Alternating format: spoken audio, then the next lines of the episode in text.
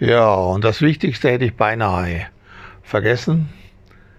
Meine heutige Ex, meine heißgeliebte Anne-Cherie at the time, she brought Jonathan throughout his childhood to the next airport in France, which was 800 kilometers in the south, La Rochelle, Bordeaux, to see his father.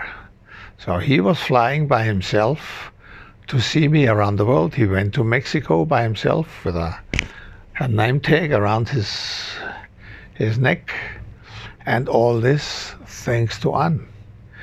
I don't know how many times really she went 800 kilometers to bring him to the airport and go back to her home and pick him up two, three weeks later at the same airport and bring him back home.